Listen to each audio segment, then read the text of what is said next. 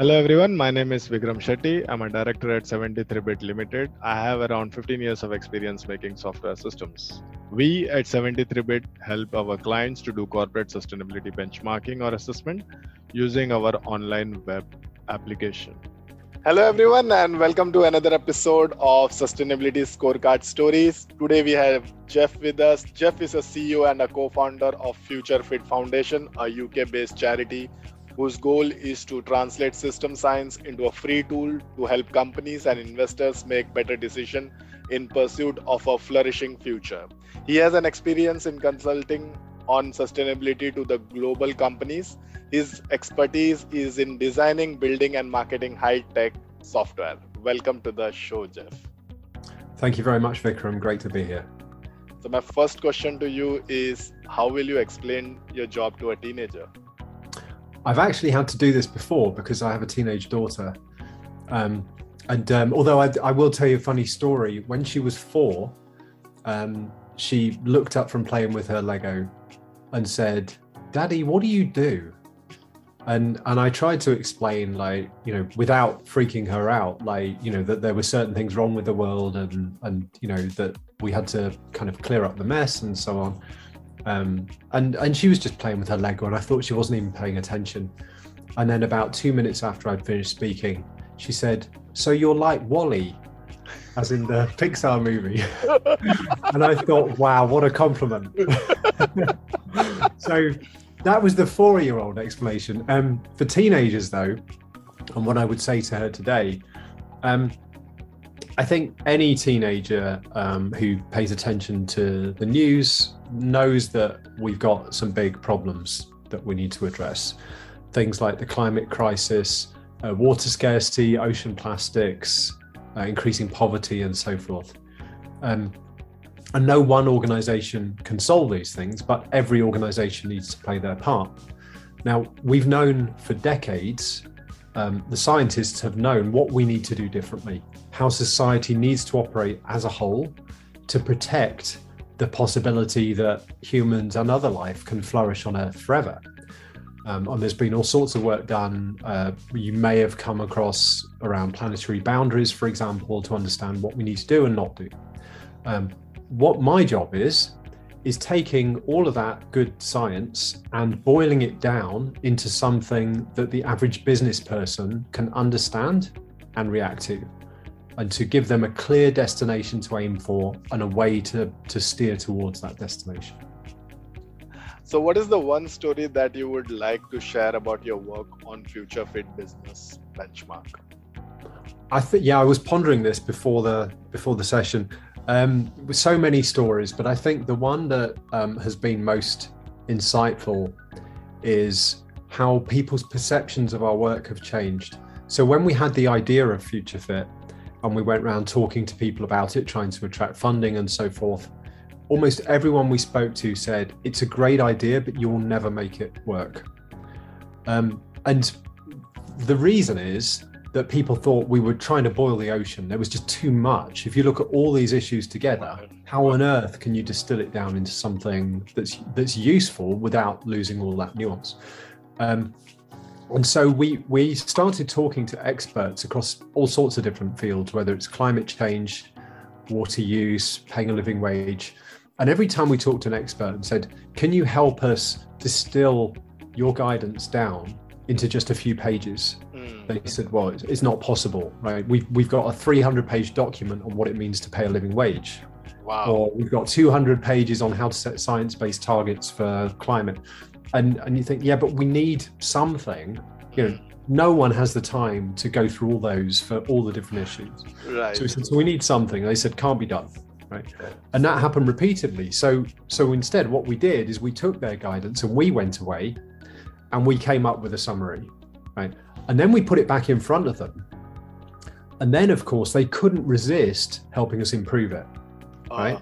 and so what we ended up with is something that they they thought was tolerably complete, but in maybe a tenth of the size right. of what they'd originally had. And what I learned from that is people find it really hard to uh, react to a blank piece of paper mm. to say, okay, you, you can do anything you want. Um, let's let's work together on this and let, us come up with something and that that can be paralyzing if you can instead give people something to react to then they rush to improve it so that that would be hopefully something others can learn from because it took me several years to realize that Great. So, what are the challenges that you came up when you came up with the break-even goals, which is a part of the Future Fit ben- benchmark? Yeah, so so for the benefit of your audience, so so the benchmark sets out the line in the sand that any organization has to reach to ensure they're being truly sustainable.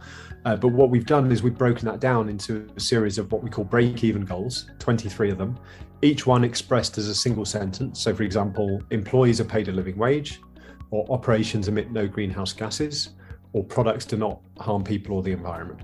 Okay. So each one you can understand at that top level as a simple sentence. But of course, underneath that, the devil is in the detail, and there's lots of guidance on how to do it. But the, the challenge is in coming up with those. I think what it boiled down to um, was all the science was there, all the hard work had been done, but just translating it into a form that was understandable by business, Mm, but also with sufficient detail underneath the surface that they could do something meaningful about it. So getting that balance mm, between you know the crazily detailed amount of, of science and guidance around that, but then turning it into something that people thought, yeah, I, I can cope with this. They weren't put off by it. That that was the challenge, and that we were lucky enough because we set up as a charity and and decided to create the benchmark as a public good. We were lucky enough to attract a lot of um, input from experts across the world who gave their time freely to contribute to this public good. Um, otherwise, we, we wouldn't have been able to do that. got it. So, how do you measure impact year on year when the metrics of measurement keeps changing? Yeah, okay, it's a very good question. And I think the challenge is that um, often companies measure themselves relative to current best practice within their industry. So um, they'll, they'll see whether they're better or worse than their peers and so on. And the trouble with that, of course, is that best practice keeps changing. So it, it feels like you're always playing catch up and you never know where you're going. So with the Future Fit Business Benchmark, what we've done is said, no, here is the destination. Here's what science says we all need to ultimately reach. And it might be a long way away, but it's not going to move. And then we've said, here are a set of indicators that allow you to measure progress toward that destination. So, for example, renewable energy. What's the percentage of the energy that you use as an organization that is from renewable sources? Right. Obviously, Right. ultimately, you need 100%. Likewise, how, what percentage are paid a living wage? Right. And you can you can take that same approach to saying it's it's a percentage score towards the destination for every metric. Some are more complex than others, but we've we've managed to figure out a way to do it for every indicator. So it really does give people a sense for where are they furthest from where they need to be and where are they closest. Got it. Got it. And this particular question is from one of our pre- previous guests. So, how do you know if your benchmark effort is successful in terms of attribution? Yeah, that attribution is always the the big problem, right? Um, I think that it's it's very hard to know the degree of impact we have.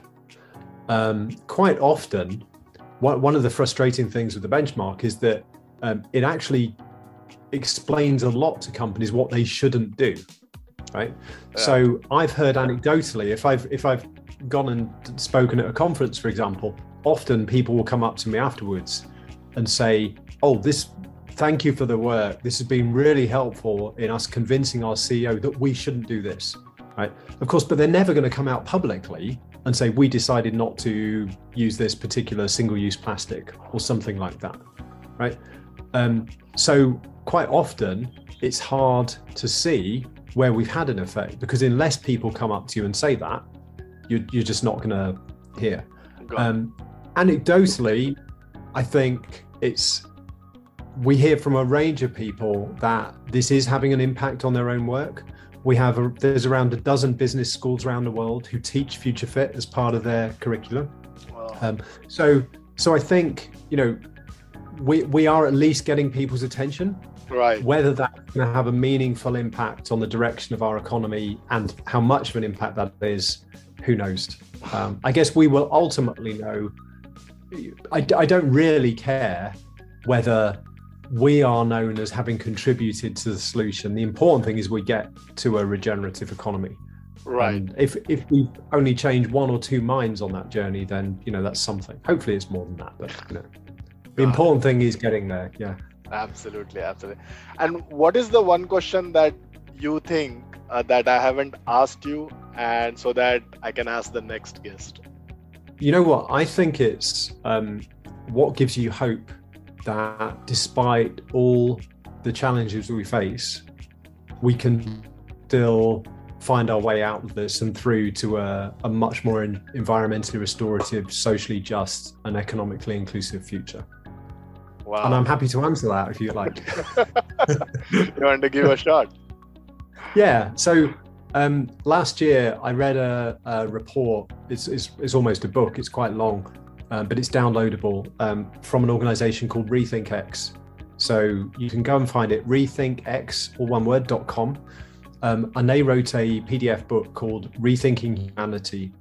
And and it's about it's looking back at how civilizations have collapsed over human history and how we are the first generation to see our own collapse coming and to be able to do something about it because of the technological breakthroughs we're on the cusp of, whether it's around renewable energy, whether it's around things like lab grown proteins, um, altering the genome, all these things. And, and it's really uplifting that actually they put a very compelling case that we could solve all of our big challenges within 10 to 15 years with the right investment and attention. Right? Wow. It's a fundamentally different story because most of what you hear in this space is we need to kind of slowly, incrementally change the current system. Right. And this is about no, we can actually build a new system even while the current one is winding down. So anyone who wants hope and and to to feel that yeah there is there is some way through this and even find their own their own role in how to deliver that i would recommend you go and read that so rethinkx.com Thank you so much for your time, Jeff. It was really nice talking to you. you're welcome vikram likewise thank you Thank you very much for listening to Sustainability Scorecard Stories. I asked these five questions to help you spread the message of your sustainability benchmarkings and assessment. If you would like to be a guest in our podcast, please email me to vikram at the rate 73bit.com. See you next time. Bye bye.